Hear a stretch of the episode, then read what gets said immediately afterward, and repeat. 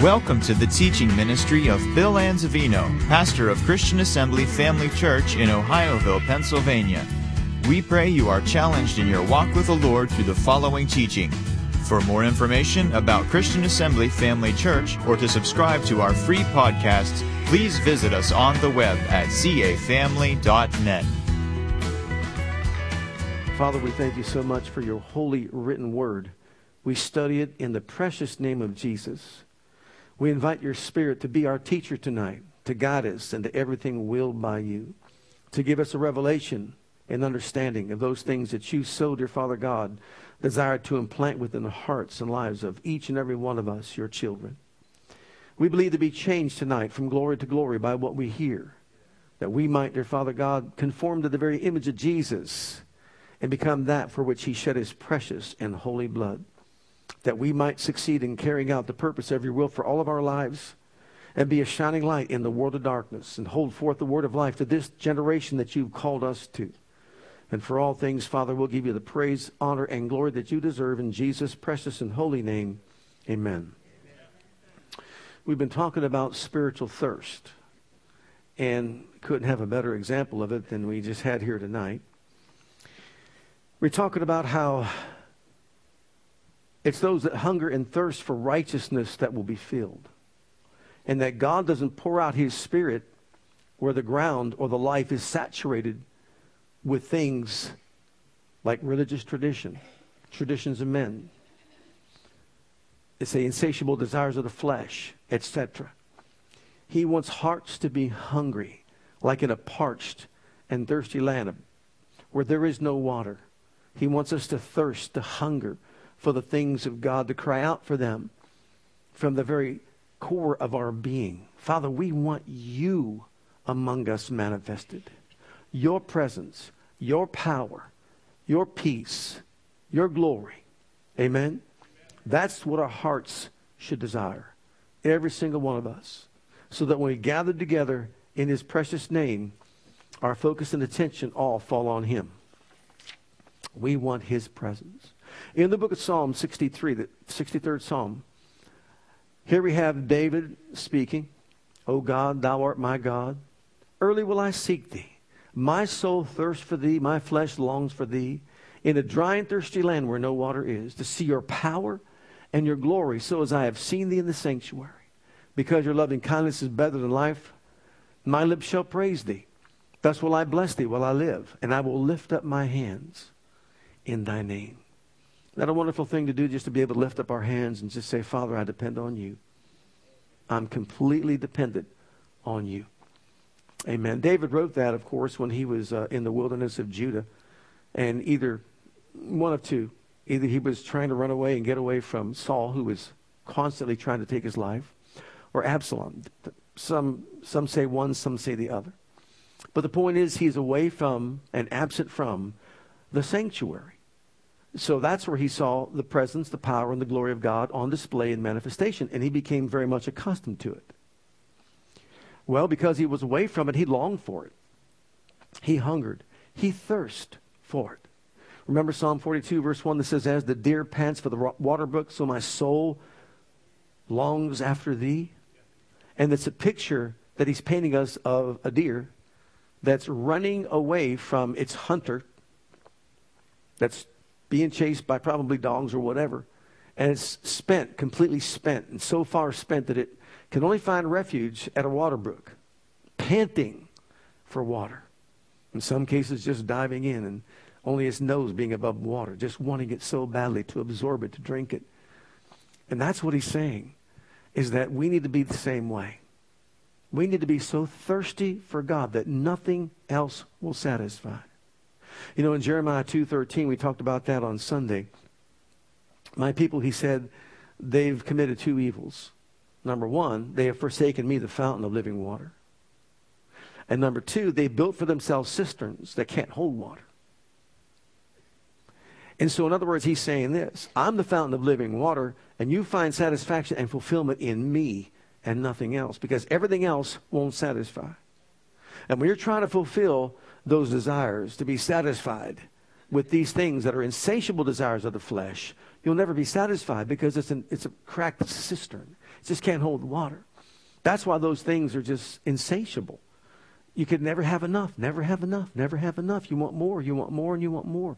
It just keeps on going out and keeps on flowing out and keeps on flowing out. You need more. But you know what? When you come and you drink from the fountains of living water, hallelujah, He satisfies. You can have that well of water springing up to everlasting life, and then the rivers of living water flowing out from you when filled with the Holy Ghost and with power. Amen. Amen. In the book of uh, Second Chronicles, chapter 5, David was comparing his thirst to that of being in the desert when there's no water and how thirsty you could become. But he longed for the power and the glory of God to be seen. It's what he wanted to see. Look at Second, Second Chronicles chapter 5. This is an idea of what he was longing for. It came to pass when the priests were come out of the holy place, for all the priests that were present were sanctified. Everybody say sanctified. In other words, set apart for a specific purpose. How many of you know that you're a priest tonight? And you've been sanctified, set apart for a purpose tonight. To come together here in this place. And did not then wait by course. Also the Levites, which are the singers, all of them of Asaph and Heman and Jeduthun, with their sons and their brethren being arrayed in white linen. Everybody say white linen. They were sanctified, now they're purified. These the praise team. This is the praise team. They're what? They're purified. Having right motives, heart desires, and attitudes. Having cymbals and psalteries and harps stood at the east end of the altar, and with them 120 priests sounding with trumpets. It came even to pass, as the trumpeters and singers were divided. Okay. No, they were as one. To make one sound to be heard in praising and thanking the Lord. And when they lifted up their voice with the trumpets and cymbals and instruments of music and praised the Lord, saying, For he is good, for his mercy endureth forever, that then, when? When they were sanctified, when they were purified, when they were unified, that then even the house was, the house was filled with the cloud, even the house of the Lord Imagine this. So that the priest could not stand to minister for by reason of the cloud, for the glory of the Lord had filled the house of God.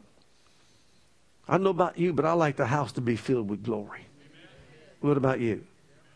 The glory. That's our purpose. That's why we come together to create a habitation for God so that His presence, His power can be manifested among us in a powerful, impacting way as far as all of our lives are concerned. But to have it, we've got to thirst for it. To have it, we've got to hunger for it. In other words, we've got to want it badly. Now, Second Chronicles chapter 7, we see a similar situation that David could have been referring to. Now remember, David was never in the temple. This is talking about the sanctuary, the tabernacle. This was not built until David departed this realm of life. You know that. So he's not talking about the temple that was built. This is the sanctuary of the tabernacle, is where he saw his power, his glory. Now, when Solomon had made an end of praying, the fire came down from heaven. Notice, fire came down and consumed the burnt offering and the sacrifices. And the glory of the Lord filled the house. And the priest could not enter into the house of the Lord because the glory of the Lord had filled the Lord's house. And when all the children of Israel saw how the fire came down and the glory of the Lord upon the house, they bowed themselves with their faces to the ground upon the pavement and worshiped and praised the Lord, saying, For he is good, for his mercy endureth forever. You notice that uh, presence of God had an impact upon the people? Can you imagine coming into church and trying to get into this door of the sanctuary and you just can't get in? Doors are wide open, but you can't get in. You try to walk in, but you hit the glory and you back out. Try to walk the other, other door, you hit the same thing. The glory is right there. I've had many people say many times we've been worshiping like this here that the moment they walked through the door, the boom, they got hit with the power of God. The glory of God just was there in manifestation, and they sensed it. Probably tonight, when some walked in, you can just sense the presence of God in a profound and wonderful way. Well, David was used to that. Here's the pattern, though, so we can follow it. Notice, first of all, their sacrifice. Where there is no sacrifice, there won't be any fire. Sacrifice means you surrender something for something better. You give something, maybe that's valuable to, but for something better. You've given of your time, effort, and energy to be here tonight, just to come together with other people, and you have a reason for doing that. You want God's presence in your life. You want God's power in your life. You want to see Him in a profound and, and wonderful way, experience Him in a glorious and powerful way. That's what David longed for. So there were sacrifices. Then the fire came down. And fire, what does fire do? It purifies, it energizes. Power is a, fire is an extremely for, powerful force. It refines it causes people to, to act. It energizes people to get moving and doing certain things. It transforms. I'm telling you, when the fire of God is in manifestation, it can do things that thousands of words cannot.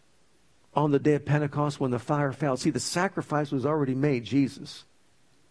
And then when he went to heaven, he sent the fire, the Holy Ghost. You'd be baptized with the Holy Ghost, and what? Fire. And fire fell upon them. It ignited within them something that could not be quenched. Fear couldn't stop them from moving forward, persecution couldn't stop them from going forward.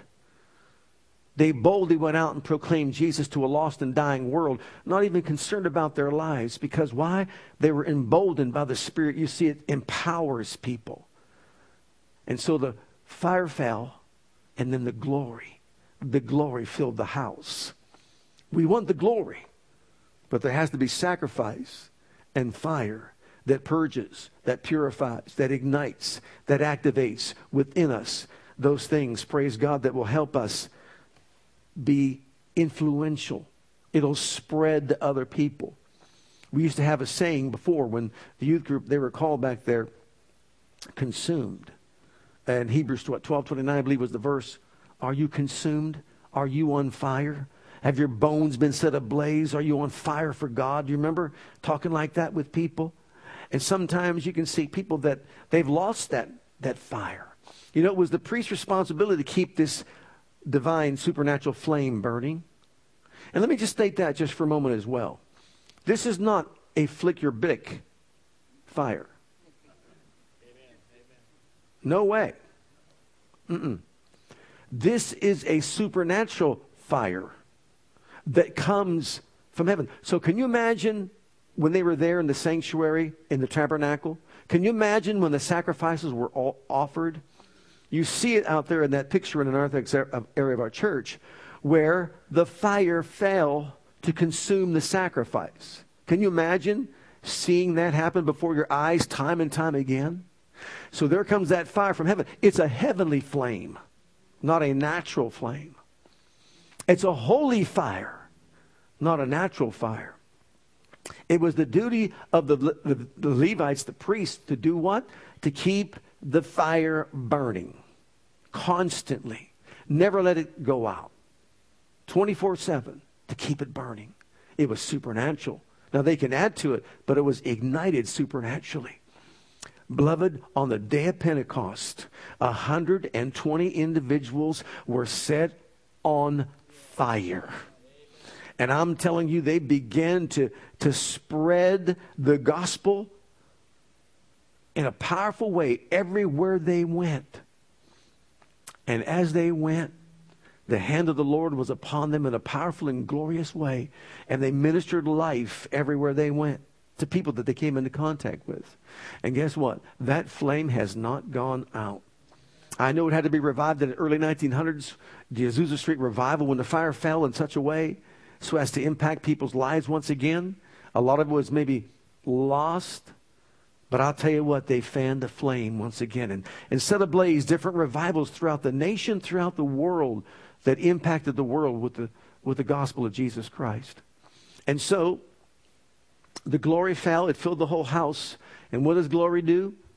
It changes us. We're changed from glory to glory. Glory empowers us, emboldens us to proclaim the gospel in the workplace or wherever we go. See, the glory of the Lord also heals us. It's on the inside of us. The Spirit that raised Jesus from the dead quickens our bodies, delivers us. The anointing destroys the yoke of bondage. And that's why it's important to join together with other believers and come together and experience even a greater measure of the presence and power of God. The anointing of God can increase. If one can chase a thousand, two can put 10,000 to flight. And when that power of God is in manifestation because of the collective body coming together, there is a greater working of his power. Now, something that really struck me when I studied this out it, it just was amazing to me when I realized that God never told David, and neither did he tell Solomon, to build him a permanent temple. Did you know that? Look at Acts chapter 7. David was not told to build a temple. Solomon was not told to build a temple. Oh, it happened, but I'm going to show you why tonight. This is Stephen as he's being stoned to death. And here's what he says Our ancestors carried the tabernacle with them through the wilderness. This is the New Living Translation. It was constructed according to the plan God showed Moses. Years later, when Joshua led our ancestors in battle against the nations that God drove out of this land, the tabernacle was taken with them into their new territory. And it stayed there until the time of King David. David found favor with God and asked for the privilege of building a permanent temple for God, the God of Jacob. But it was Solomon who actually built it. However, the Most High doesn't live in temples made by man's hand, by human hands. As the prophet says, Heaven is my throne and the earth is my footstool. Could you build me a temple as good as that? asked the Lord. Could you build me such a resting place? Didn't my hands make both heaven and earth? Look at this. You stubborn people. How about that? You are heathen at heart and deaf to the truth. Must you forever resist the Holy Spirit? That's what your ancestor did, and so do you. He's calling them stubborn because, just like them, they went and built him a temple that he didn't want. And I'll show it to you. Look at First Chronicles chapter 7. 17, first six verses, New Living Translation. When David was settled in the palace, he summoned Nathan the prophet. Look, David said, I am living in a beautiful cedar palace, but the ark of the Lord's covenant is out there under a tent. Nathan replied to David, Do whatever you have in mind, for God is with you. But that same night, God said to Nathan, Go and tell my servant David, This is what the Lord has declared. You are not the one to build a house for me to live in. I have never lived in a house from the day I brought the children or the Israelites out of Egypt until this very day. My home has always been in a tent, moving from one place to another in a tabernacle. Yet, no matter where I have gone with the Israelites, I have never once complained to Israel's leaders, the shepherds of my people. I have never asked them, Why haven't you built me a beautiful cedar house? Look at, go on down to verses uh, 11 and 12. For when you die and join your ancestors, I will raise up one of your descendants, one of your sons, and I will make his kingdom strong. He is the one who will build a house, a temple for me, and I will secure his throne. How long? Forever. Well, did Solomon's temple last forever?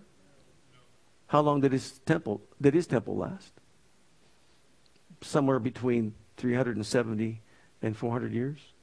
That's not forever. He wasn't speaking of Solomon.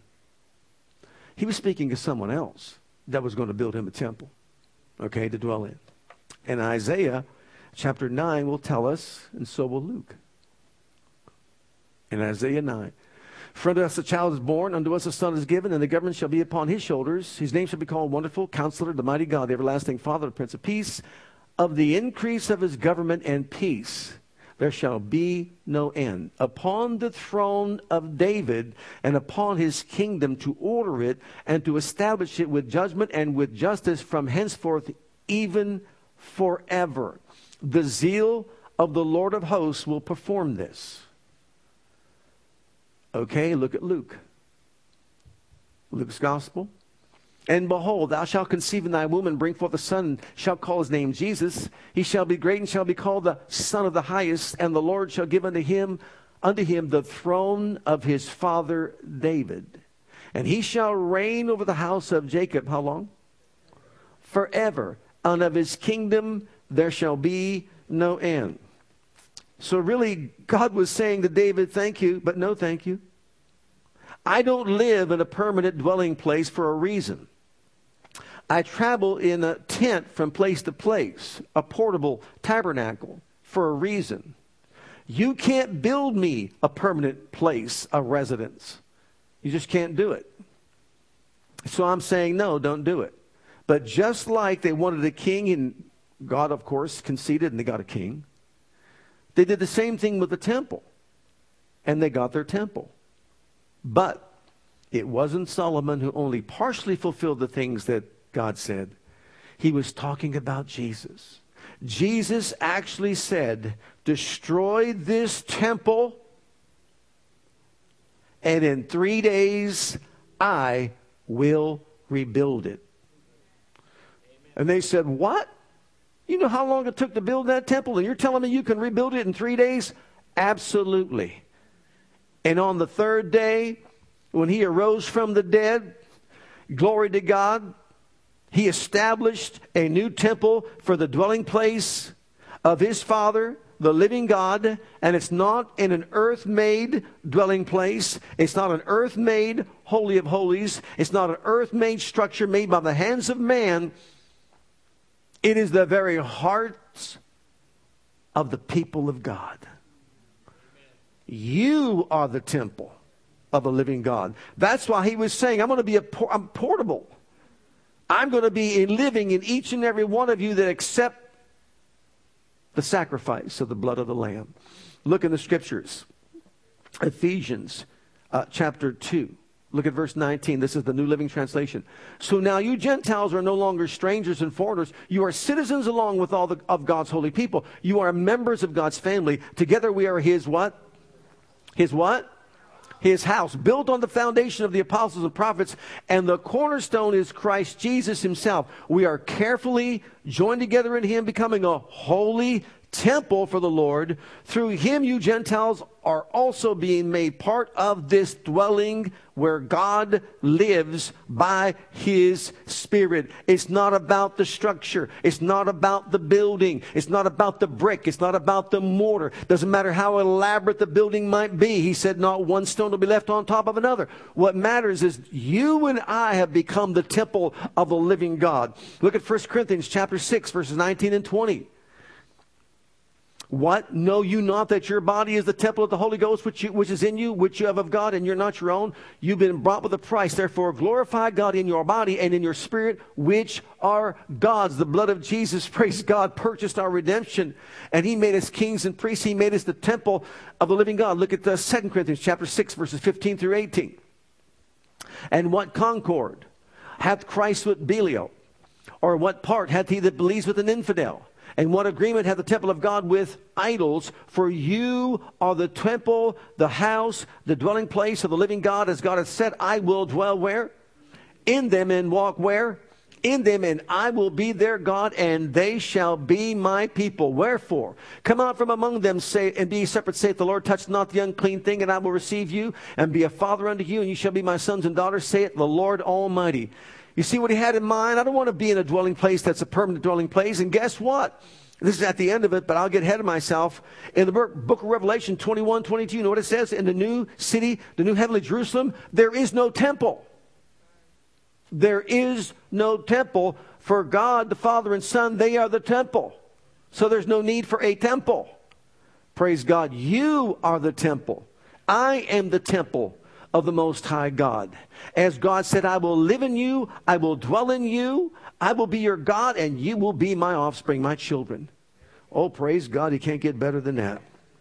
Today, the house of God is a spiritual house. Look at 1 Peter chapter 2.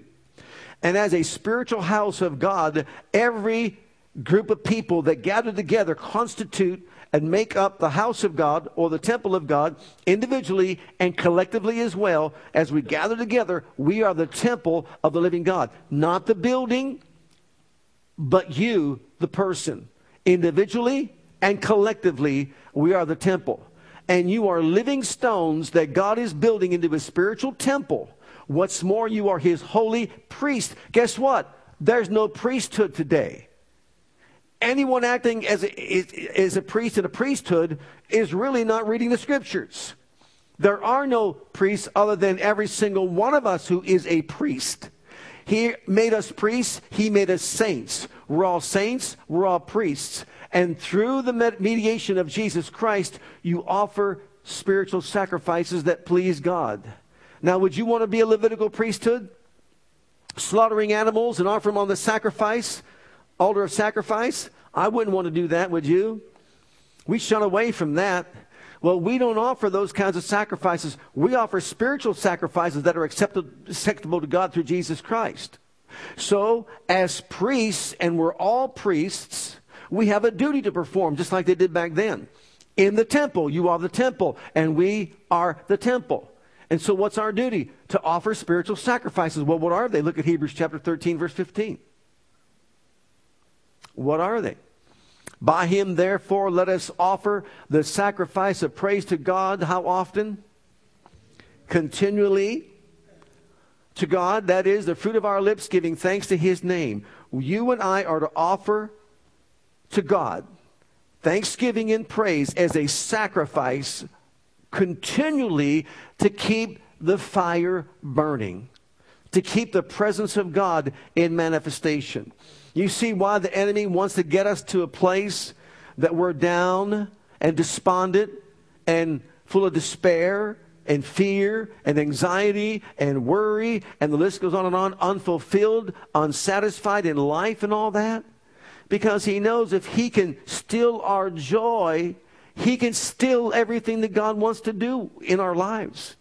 But you and I are called upon by God to continually keep the fires burning. With what? Offering sacrifices of praise. Why? Because the sacrifice was sacrificed. Jesus died upon the cross. He arose victorious over death, hell, and the grave. And that means all the work has been done. There's no longer any need for thousands of animal sacrifices. You go back to the time of Solomon and, and, and when his temple was uh, dedicated in, in Second, Second Chronicles 7, verse 4, I believe it is, you realize that Solomon offered like 22,000 oxen. Can you calculate that? Where would you put all those? And how many sheep? A hundred and some thousand? Over like 120,000 sheep? Can you imagine just to appease God? You're offering all these sacrificial animals, and can you imagine the blood that was shed? Well, guess what? Our carpet isn't stained. We don't need to bring an animal to sacrifice it to, to appease God. Oh, the last lamb has been slain. His name is Jesus, and his sacrifice forever perfects you and perfects me. And all we have to do is just Thank you, Jesus. Thank you, Jesus.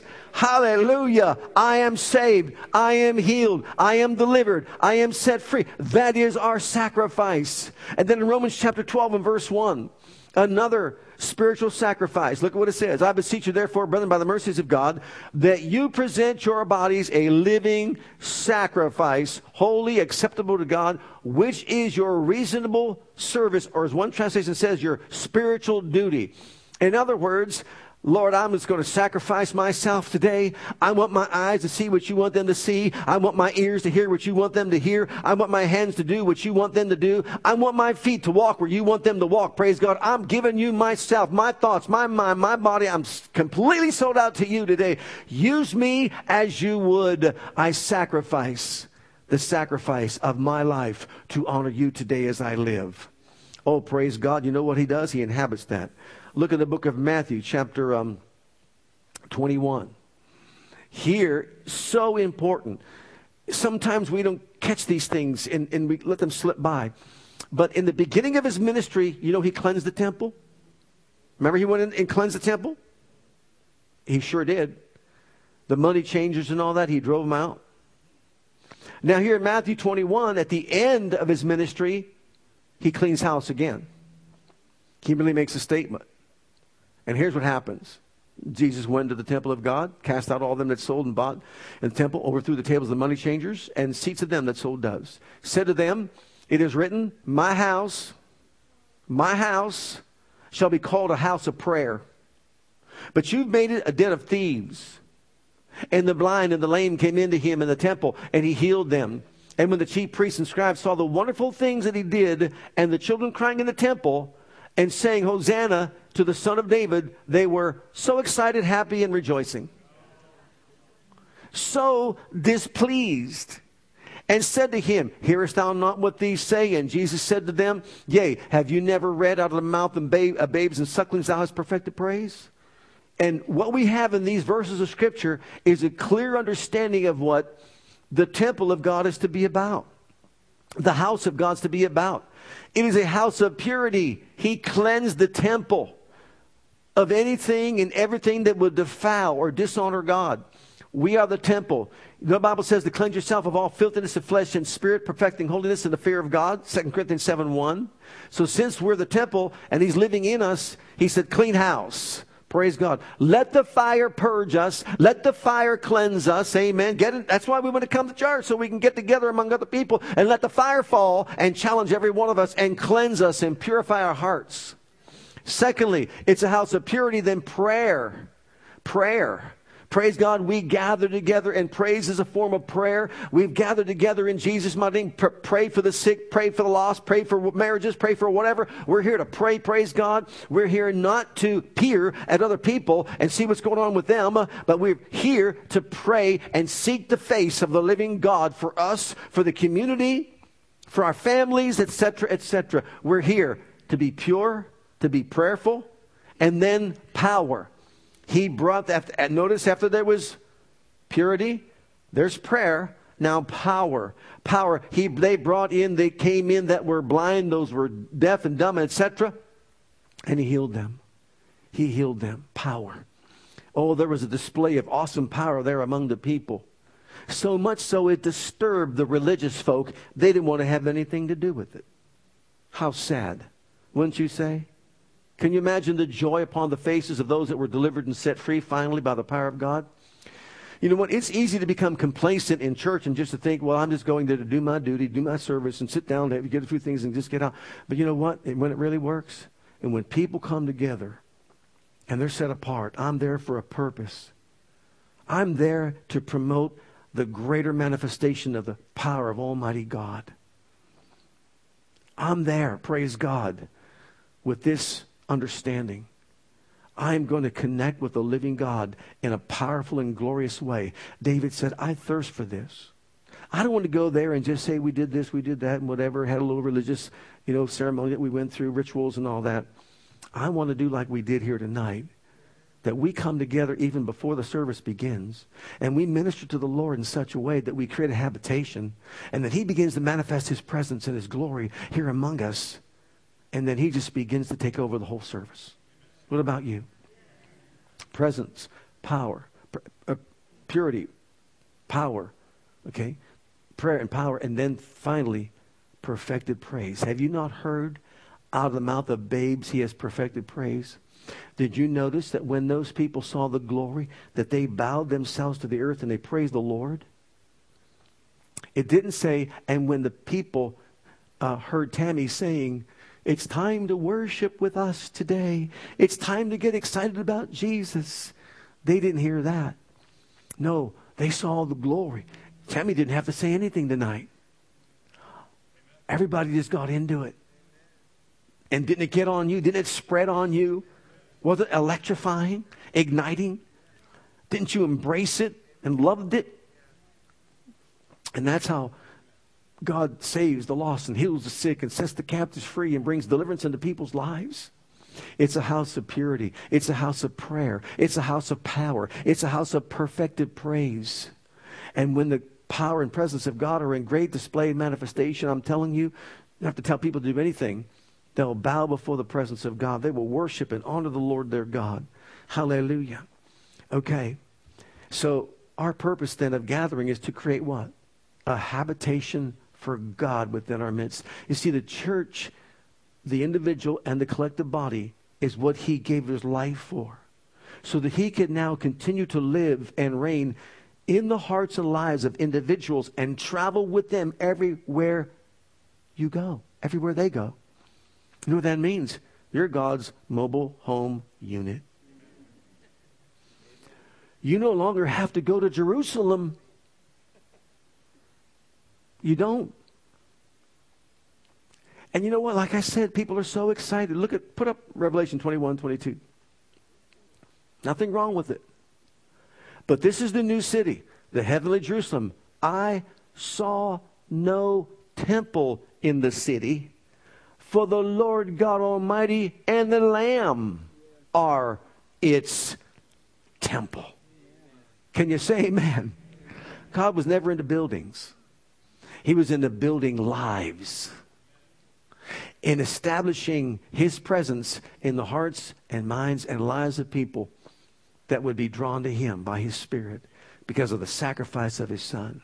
So if we want to reach people, just get yourself so full of God that it begins to pour out of you.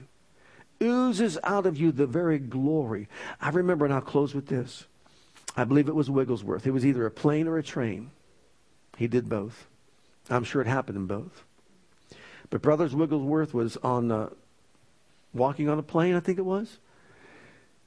And as he entered in, some woman came to him, got on her knees, and bowed before him and just said, The presence of God in you convicts me of my sin. Would you pray for me to get saved? What a manifestation of the presence of God. Can you imagine being so full of God? that wherever you travel, that presence is manifesting through you. Are we thirsty? Are we thirsty? I believe we be, we've begun this already. That as a church body, we are thirsty for the real power of God to be in manifestation. Can you say amen? For the glory to fill the temple. Hallelujah. As the angels cry holy. Let's all stand together before the Lord. Hi, Pastor Bill here. I want to thank you for joining us today. On behalf of my wife Krista and Christian Assembly Church, I want you to know that we're here to serve you and your family. Whether you have young children or kids in elementary school, if you're a teenager or a young adult, we have a passion to provide a safe and comfortable environment where you can grow in God and build a solid foundation of His love for you. And with that foundation, we encourage you to take the gospel of Jesus Christ with you wherever you go. It is our heart at Christian Assembly to be an outreach, to be the hand of God toward Jerusalem, Judea, Samaria, and the uttermost parts of the world. We want to join as the body of Christ to make one last trumpet call before the final trumpet sound, and through a life of worship, bring in a harvest of people. With whatever gifts God has given you, we want you to be free to share those gifts and talents. Life is most fulfilled when we share God's love with others. And in all that we do, we want to demonstrate the power of the name of Jesus to the world through a ministry of excellence to God first and then also to you. So, whatever the situation, wherever you are, whatever you're going through, I want you to know that we love you and God loves you and has a wonderful plan for your life. And that plan begins by making Jesus the Lord and the Savior of your life. And if you've never made that decision yet, I'd like to invite you to pray a simple prayer with me. And if you will, Jesus will become your Savior and your Lord. Just repeat after me this prayer. Heavenly Father, I come to you just as I am. And I believe with all my heart that Jesus died for my sins and was raised from the dead for me. I open the door of my heart. I call upon the name of the Lord. Lord Jesus, come into my heart. I now accept you and receive you as my personal Savior and Lord. Heavenly Father, I have called on the name of Jesus I'm now your child. In Jesus' name, amen. Now, if you prayed that prayer with me, I encourage you to get into a good Bible based church where you can learn to grow in your Christian faith and experience. God bless.